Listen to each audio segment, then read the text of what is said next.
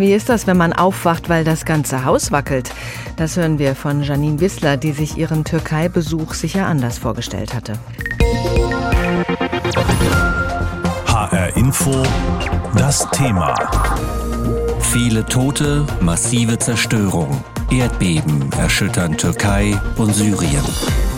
Die linken Politikerin Janine Wissler ist gerade in der Türkei als Prozessbeobachterin in Ankara. Dort sind hochrangige Vertreter der HDP angeklagt. Das ist die pro-kurdische Oppositionspartei in der Türkei, die auch viele Unterstützer unter den türkischen Linken hat. Vorgestern war Janine Wissler in der Großstadt Diyarbakir im Osten der Türkei, hat sich dort mit Vertretern der HDP getroffen und in der Nacht hat sie dann eben das Erdbeben miterlebt. Darüber konnte ich vorhin mit ihr sprechen. Ich habe sie gefragt, Frau Wissler, das Beben hat Sie mitten in der Nacht aus dem Schlaf gerissen. Wovon genau sind Sie wach geworden? Ja, ich bin aus dem Schlaf gerissen worden, weil auf einmal einfach alles gewackelt hat. Also es hat alles gewackelt, es hat alles geknarrt. Mir war dann relativ schnell klar, das ist ein Erdbeben und es war sehr heftig, aber es hat vor allem auch sehr, sehr lange gedauert. Also ich habe äh, zwischenzeitlich gedacht, das muss doch jetzt mal äh, zu Ende gehen. Also und das haben mir jetzt auch viele Leute in der Türkei gesagt, die ja Erdbeben kennen. Ne? Also es ist ein Erdbebenrisikogebiet hier. Die sagen also die Heftigkeit und die Länge des Erdbebens und dann eben diese starken Nachbeben, das ist äh, wirklich völlig außergewöhnlich. Wenn Sie über die Länge sprechen, wovon genau sprechen Sie da? Normalerweise dauert so was ja oft nur wenige Sekunden und richtet trotzdem massive Zerstörung an. Also es ist ein bisschen schwierig, wenn man so aus dem Schlaf gerissen wird, ähm, das genau einschätzen zu können. Aber es gibt ja jetzt auch Berichte, die sagen, es hat äh, fast zwei Minuten gedauert mhm. und äh, das fühlt sich eben wirklich wie eine Ewigkeit an, wenn man ja eben wenn alles um einen herum wackelt und man sich auch so hilflos fühlt, weil man kann ja nicht weglaufen. Also wenn der Boden unter den Füßen wackelt, wo soll man hingehen? Und ähm, das ist, äh, ja, das ist dann wirklich eine gefühlte Ewigkeit. Ja, alles wackelt und man hat diesen Impuls wegzulaufen. Was haben Sie gemacht?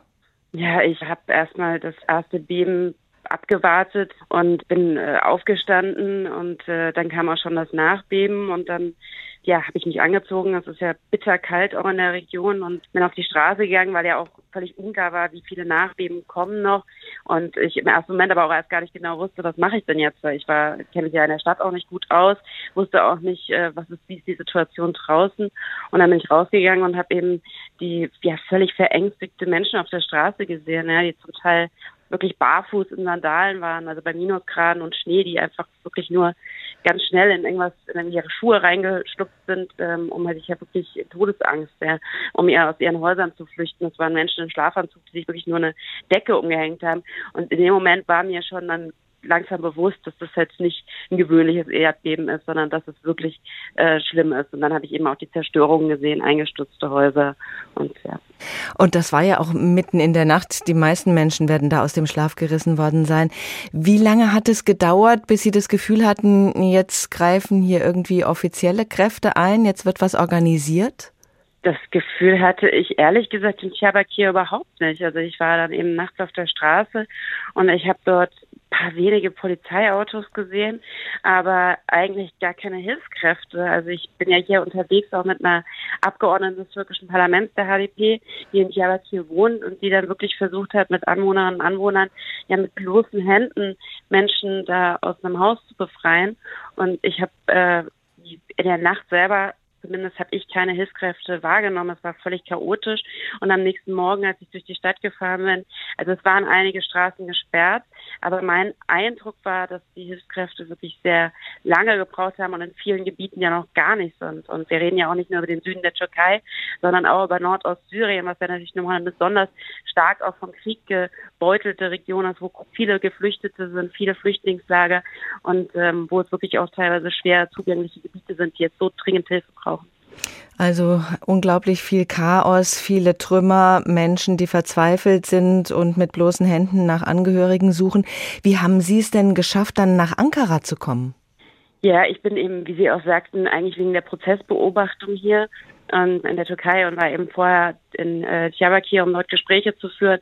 Wir sind dann mit dem Auto aus der Stadt raus und zum Flughafen Es sind ja auch einige Flughäfen zerstört. Zwei, habe ich gehört, äh, sind im Moment äh, nicht richtig einsetzbar. Aber im Diyarbakir am Flughafen ging das. Und ich meine, es ist auch nochmal wichtig zu wissen, dass es wirklich eiskalt ist in den Erdbebengebieten. Es schneit richtig viel und deshalb ist es wirklich ein Wettlauf gegen die Zeit, weil einfach so viele Menschen noch in den Trümmern vermisst sind und ähm, ja, der Kälte natürlich schutzlos ausgeliefert sind. Deswegen ist es so dringend notwendig, dass schnell internationale Hilfe kommt und die Menschen aus den Trümmern geholt werden und natürlich auch die, die alles verloren haben, jetzt versorgt werden, auch gerade bei diesen Temperaturen.